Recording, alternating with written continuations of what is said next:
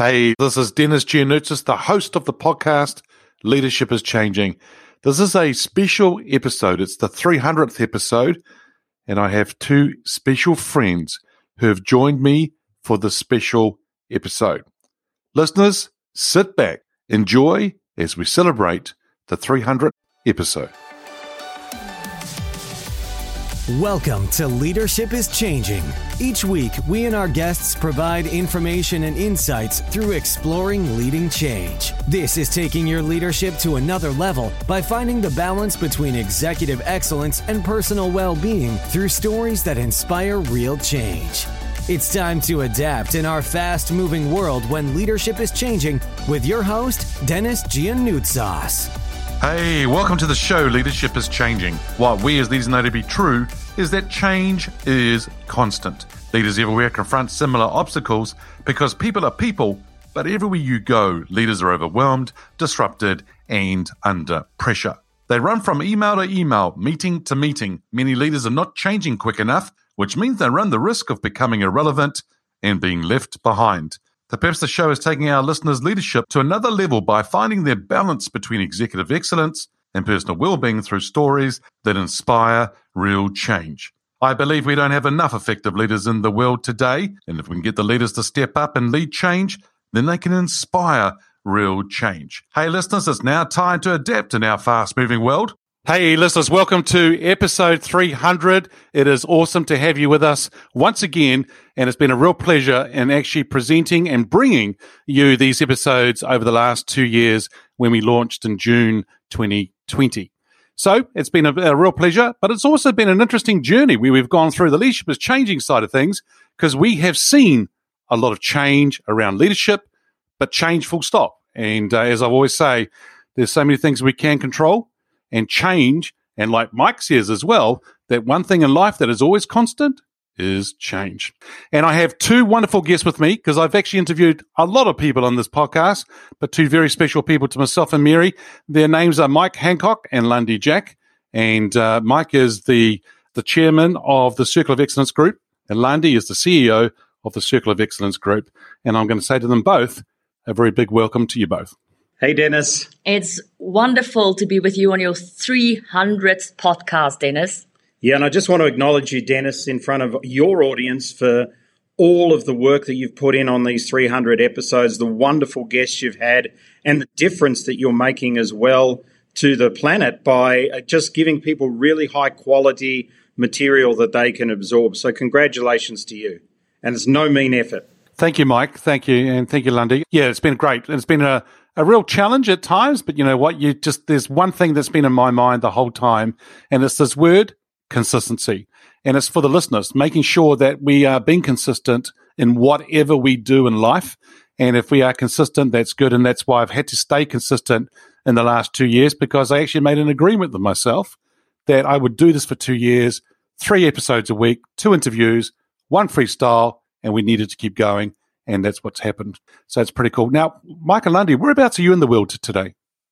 We're in Johannesburg, Dennis. So uh, we're actually busy, busy doing a mastermind here for uh, leaders, where we basically uh, ask them what's the problems and the issues that they are experiencing at the moment, and then we take a whiteboard and highlighters and we sort those problems out for them. Yeah, that's excellent. Excellent. I've been to some of these masterminds, and if you are listening to this and you're in the South Africa area, you should go to these masterminds. They are wonderful, and you'll actually get a lot of value from them. So it's it's brilliant. Okay, so today's episode, listeners, is about celebrating the 300th episode, but it's also about talking about leadership is changing. And as I said before, there's been a lot of change over the last two years. And I'm going to ask the first question to Michael Lundy, and it's going to be, what have you two been up to in the last two years? Well, that's an interesting question, Dennis, because me and Mike love to travel. We love to travel for business. Uh, we love to travel for personal experience. And uh, before COVID and all these things happened, we used to travel about 4.5 times around the globe. That's that's what our app said, yep. actually. So uh, that that's a lifestyle we were used to. And with the lockdowns and the restrictions and everything, we we found ourselves home a lot. So I'll probably describe our past two years with the word grounding. We've went from all that travel to actually really being home. Um, I laugh and say, you know, we went from 4.5 times around the world to actually standing in front of a washing machine and trying to figure out how the thing works. But we've really used this time to our advantage to actually make more of a transition from the personal development industry to more of the educational industry so that we can bring some of our business intelligence to the masses. We use the time to get certifications and accreditations, something we find a lot with a lot of leaders at the moment seeking for more credibility so um, that people can trust them um, with what they're doing. And uh, in the past six months, I can report with our community around the world, it seems as if events really are opening up again. Um, corporate budgets are opening up again. So we find ourselves playing more and more in that space. Yeah, that's good. And, and, it's interesting how, you know, our lives have changed and you've been traveling so much and now grounded and, and they're now starting to come back as well, which is good. And, uh, yeah, a lot of people, it's good to see some people are not sitting down on the couch all day just watching Netflix. They're actually are doing something with their lives.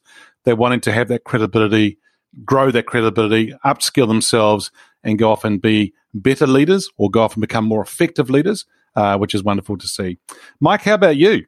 Well, I think I, I just literally follow Lundy around the kitchen, getting reacquainted with it. So that's uh, that's been it. But quite honestly, Dennis, I think a lot's changing in the in 2022 and probably in countries like New Zealand and Australia that really don't get going until after sort of 1st of February.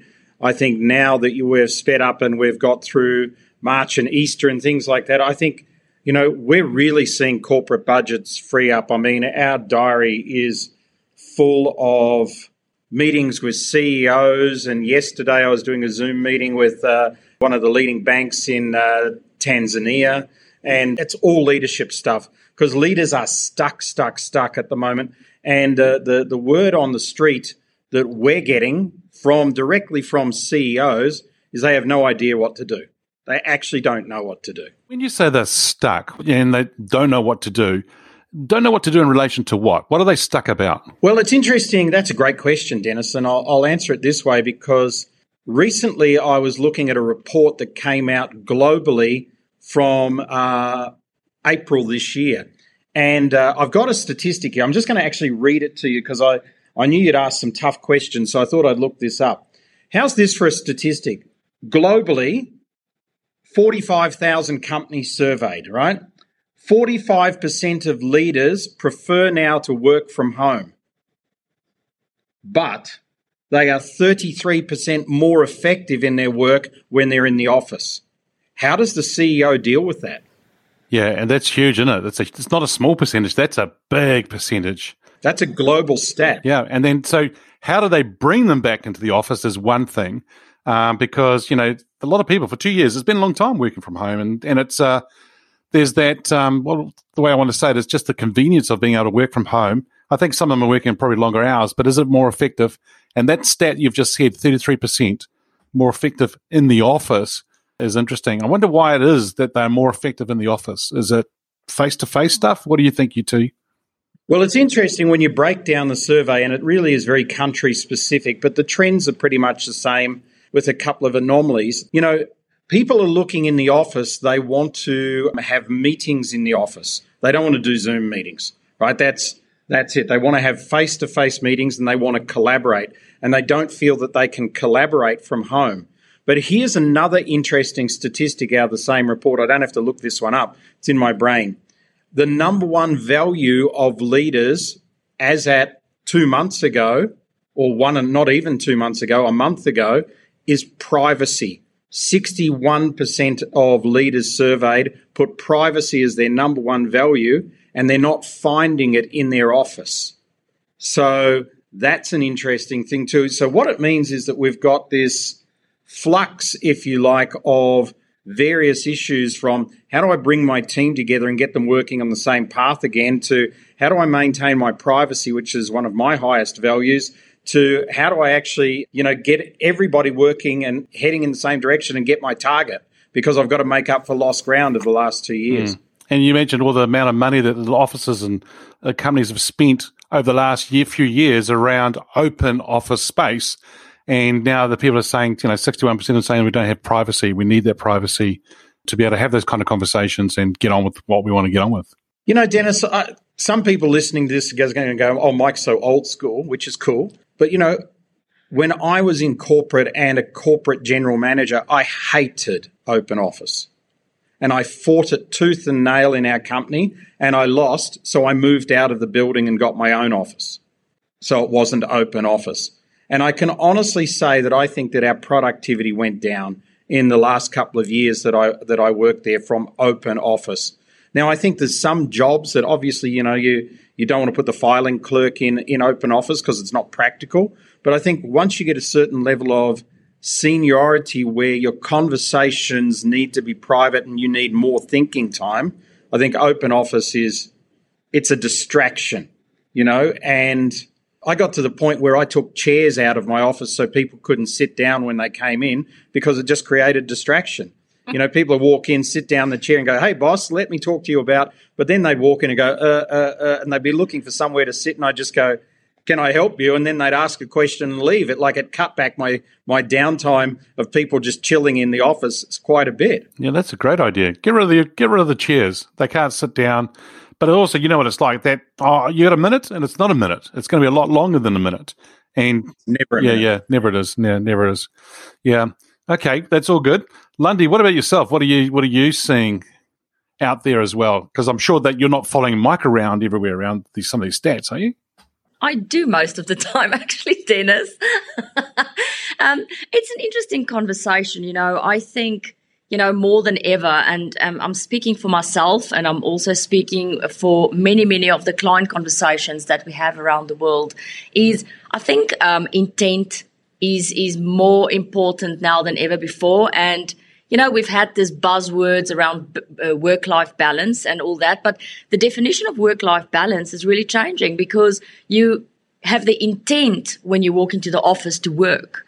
And when you walk into your house, you intend to have a, a, personal experience, whether that's cooking or whether that is having friends over, whatever. So previously, work life balance meant making sure that you give enough time for work and enough time for life. But now that's become quite a physical thing. We're now talking about actual locations. And I mean, me and Mike has definitely noticed uh, with our travel, we would sit working in a hotel foyer, or we would sit working in a boardroom, or we would sit working at those type of places, and that made intent very easy for us because you sit down, you open your laptop or your mobile phone and you have a goal and you finish that goal, you get up and you move on. The office spaces did give us that. But now, uh, in the past two years, we've noticed working from home, the incredible frustration around it because your intent gets completely muffled. The one moment you're working on the goal, the next moment uh, you know, your doggy wants a biscuit. The next moment, uh, there is the washing machine that finished. The next moment, you're going for a, a, a cafe. So the whole thing is getting slightly distorted. So for us personally, and I don't want to speak for Mike here, but the theme has really been, and I find myself not only having this as a theme for us, but the conversations we're having with leaders is self discipline. Self discipline has become more prominent and one of the more super skills than ever before. I have so much respect for what you said in the beginning, Dennis. You made a pact with yourself on consistency. You're going to consistently deliver to your clients. Now that is self discipline. And that's where me personally, where I see leaders really changing, checking in with themselves and having the self discipline conversation. When I'm at work, am I working? When I'm at home, am I spending time with family? And if I have to work from home, am I still actually working? And do I know where to put the boundaries down for family? And for us, Dennis, I mean, it, it got to the point because we're so used to working on the road, as Lundy said, that Lundy said to me at probably uh, start of 2021, we need to go buy an office so, as you know, we literally had to go and buy an office so that uh, we could get up and go somewhere to work every day rather than just be home. And we're not lazy people, but we felt that after two years of, of being located at home, it was becoming distracting. So we had to go somewhere. So we figured, why not buy an office? It's only two kilometres from our house, but you know, it's somewhere to go. And it's also somewhere as importantly for our staff to go. Yeah, yeah. You know, I've, I've actually seen there a lot of leaders, or a lot of individuals, full stop, have actually struggled by working from home in the sense they didn't have that transition of that car drive or the boat or the, the cycling to work, whatever it was, they didn't have it. And they went from the bedroom to the bedroom because that's where the laptop was or the lounge in the kitchen. and they struggled. And but what do you think, both of you? I mean, what what do you think in the way of how leaders are coping now that the pandemic? I'm, I'm going to call it coming to an end, or not as severe as it was before. How are people coping with that? You know, how Mike, you talked about that that stat of bringing people back into the office, right? How are they coping at the moment? Well, it's a great question, Dennis, and I think you know uh, you said it before, but change is the only constant in the universe. So I would say the answer to your question is don't use this as a cop out. So, you know, it's easy to have this as a cop out. You know, I've got uh, I've just been flicking through my diary looking at what's coming up before this, and and uh, you know we're doing uh, some work with a company in South Africa at the moment who's ninety thousand staff. They're in the top one percent in the world in culture. They've got the award. They're, they're in the top 1%. They're a great company. Everybody knows who they are. We met with their CEO a few weeks back, and the work that we're doing with them is based around three words. And how's this for a major corporate? Could you imagine this five years ago or 10 years ago? But I'm telling you, this is why they're leading connection, collaboration, and consciousness. That's what they want their leadership to understand in the next six months connection, collaboration, and consciousness. So when I come back to your question, I think for a lot of people who aren't taking leadership seriously enough, they'll look at this with a problem mind. And Lundy has a saying of which wolf do you feed, the white wolf or the dark wolf? Maybe you'd like to explain that one a little bit. I will.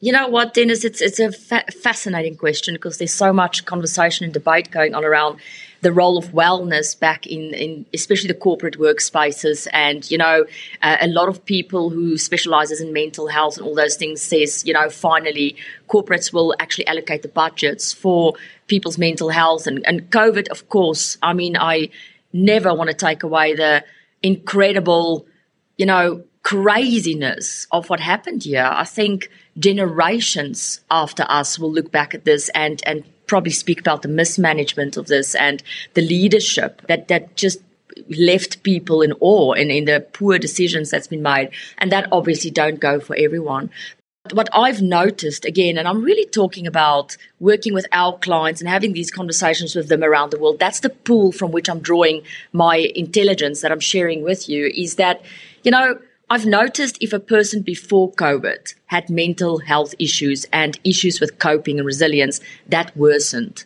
And I've noticed people who couldn't deal with typical life disasters like divorce or the le- death of a loved one or whatever. It's, the same issues still exist. So it's just enhanced in some people. So some people were already um, on on uh, you know on the edge before this and now they more on the edge other people will was already on a process of transformation now they're even more on the process of transformation so i i feel things are enhanced in either a positive or negative way. And that's what Mike is ref- uh, referring to with the wolves. You know, we have that choice. We have that choice. I'm constantly reminding myself of that is when you get up in the morning and you want to feel a certain way or you want to achieve something, are you going to put energy and effort and activity and using your word consistency into that white wolf? and make the positive grow and the impact grow? Um, or are you going to feed that black wolf. Now, if you've decided to feed the black wolf, you'll find any excuse in the world. COVID, your divorce, a person who said something to you, because you've made that choice, you're going to feed that black wolf. So, um, in that sense, we are finding there's leaders, and, and I'm generalizing now, I know, but there's leaders that's feeding that white wolf. Let me tell you, it's positive, it's inspiring. I want to hang out with those people for sure. But boy, oh boy, there's people who's really feeding that black wolf, and they'll probably feed that black wolf until the day they die. Yeah, amazing. So, do I need to go and change my black t-shirt to a white t-shirt? I, I don't know. No, You've got a fine. white microphone. Oh, you have a white background, that's all good. which is bigger than your black t-shirt. and a white microphone. That's already good. That's really good. Yes, uh, the pandemic has emphasized and actually pushed things a lot quicker for people. And um, what you both are saying is so true in the sense that it's actually emphasized it, whereby it's made a lot bigger for some people. We've actually seen people who have actually haven't stepped up as leaders and they've had the title of a manager or a certain title and they haven't been there. And then we've seen others who uh, who doesn't have who doesn't have the title and they've stepped up beautifully and they've done some really great things and they are really our future leaders going forward and that's going to be exciting to see where they go with their things uh, their, themselves as leaders but also their organizations. There was one other thing i think and i would love to hear what you both one of you or both of you to hear hear about it is the word trust. And those organizations that we found that had really good trust within the organization were able to adapt very quickly and those that didn't weren't able to now we're two years down the track. What about that trust thing then? I mean, it's, it's not as if it's now fixed with a pill and ta-da, we've got trust. I wonder what it's going to be like for people to come back into the office when there was trust there or no trust at all?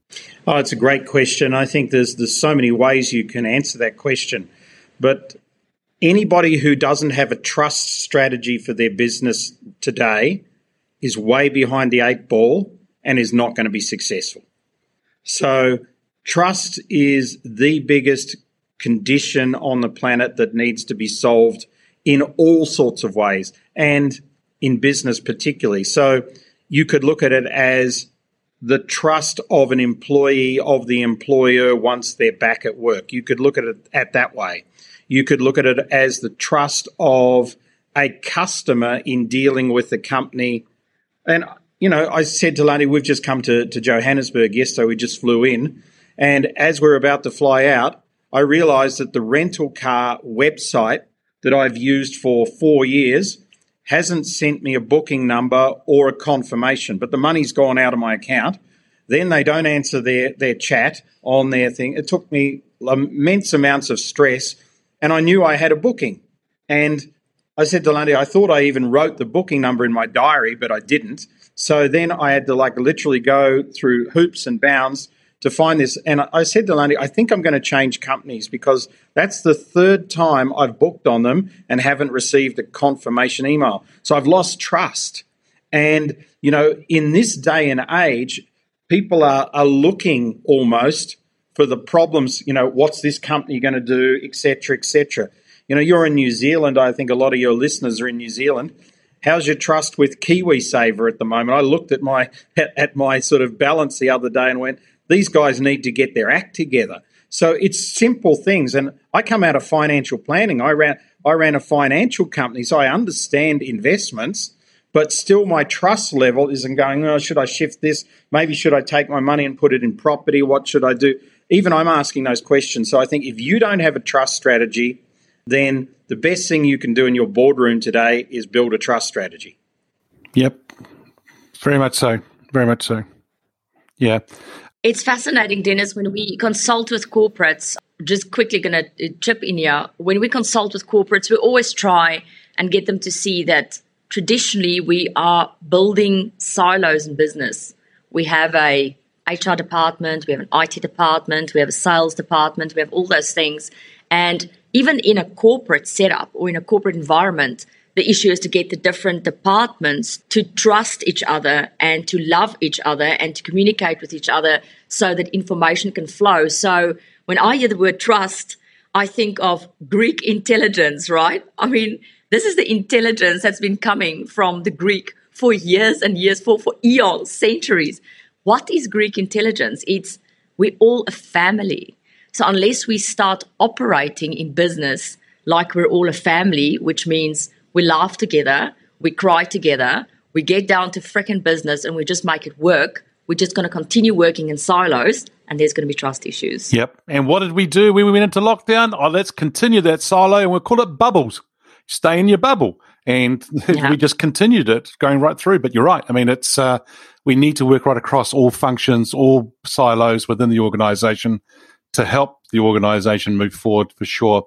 Hey, if there was one insight that you've had for yourself personally over the last two years, what would it be, Mike? What would be, Lundy? What would be one of your biggest insights? Okay. Mm. Biggest insight for me over the last two years is how easy people believe the media. And I really think that that's destructive. Now, Dennis, you're a media figure these days, so I have to be kind to you, right? But, but quite seriously, I think what people have learned, and I've talked to so many people that are top leaders about this, is you have to trust what's in your heart. You have to trust your own intuition. You have to trust your own internal compass. You know, it's. Uh, I walked into a, a, a hotel the other day and CNN was playing. I didn't even look at it because I just thought whatever I'm looking at here is just not going to be true.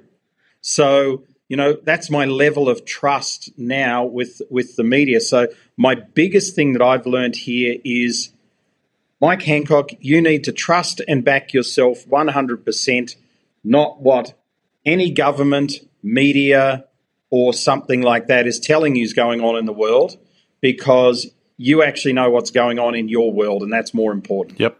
Yeah, good. I like it. I really like it. And Lundy, how about you? Yep.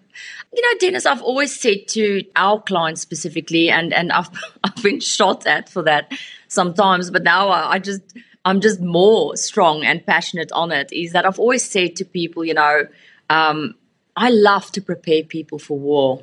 And then people would say to me, but why are you so, you know, why would you use such a negative word? And why would you want to prepare people for war? Why don't you just, you know, get people to be more positive and, and all that things, all that's part of it. But you look at the past two years and you literally see people falling over. I mean, you see people in the front line and something small happened to them now and there's just no resilience. There's no resistance. There's no life skills and exposure that's taken place to the point where you know, I can't say that you become bulletproof because I don't think anyone is bulletproof. It would be incredibly naive to think anyone will be bulletproof, but to not really fall over every single time the wind blows. Now, this is something I've already seen before COVID is very, very resilient people. They've been learning from a very young stage in their life how to be resilient. And these are usually people that's gone through tough times. They, in other words, they've been exposed. They've had experiences. And because of that, they had the opportunity to build these skills. Those people are really doing well under these circumstances, even though it's tough. And then you now see the rise of the, let's call it, complete exposed, complete, vulnerable. There's every small thing that happens um, makes them blow over. So I still feel, and my insight has been emphasized, is that we need to prepare leaders for war. And I'm not necessarily talking about the war in Ukraine or the war when a pandemic strikes. I'm talking about the war that's raging within ourselves. I'm talking about the war that's raging in, inside your mind. I'm talking about resilience skills here. And I think now with leadership that's changing, it's more, more relevant and critical than ever that people look in the mirror and work on themselves and make themselves stronger. Yeah Brilliant, brilliant stuff from both of you. I think that's so, so cool. For me, my insight was that, you know, there are things that are in our control and there's things that are out of our control. And COVID was one of those things. It was out of our control, right? But, you know, my attitude is what I could control and where I was going next and focusing on that. And I think that there was a whole lot of noise out there, whether you call it media, whatever, there's noise and there's always going to be noise but I've got to stay true to myself and stay focused on where I'm going. And that's what my big insight was, was to keep doing that. And hence why I revamped, I took the program I did years ago, revamped it again and launched something called Leading Through Change again. So it's about leading through that change. Because one thing is to go through change yourself, totally different to actually lead the change as well. So, Michael. Absolutely. And I want to add on to that, Dennis, and I want to bring something in that my grandmother bless her heart, she's now what, 92? 92. I just have to bring some of her wisdom in here because I think so much of the wisdom from our elders is becoming relevant now. And, and we realize it now because they sat through wars and stuff. And when I spoke to my grandmother, she was like, look, this is not this big in relation to what we've been through. And, you know, one of the things she said to me, and don't get me wrong, people who know me personally know I'm a very, very positive person. I always look at the bright side of things, but I'm also a realistic person. And what my grandmother said to me one day, she said to me, Lundy, as you get older, it doesn't get better. It gets worse. So more things happen to you. So where did we create the illusion in our mind that all the people we love is going to stay alive. We're always going to be healthy. We're going to live forever. Bad things is not going to happen.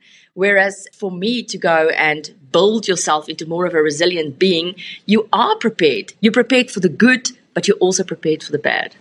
There you go, listeners. Episode 300. Prepare for the future. Prepare yourselves, get ready for whatever's going to be thrown at you to make sure that you are there preparing for war, preparing for what it is, whatever's going on in your mind, but whatever's going on in life as well. So leadership is changing. It's always going to change. There's always going to be change happening, but it's what you do with it that counts. Hey, listeners, trust you enjoyed that special episode.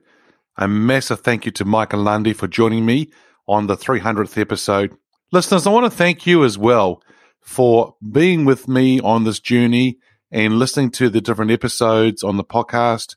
And also, thank you for your comments, your thoughts that you send through to me and your feedback. I love it. It's been really enjoyable to see the comments coming through, whether it's on a social media private message or you're ringing me or you're sending me an email. It's absolute pleasure to see those comments coming through.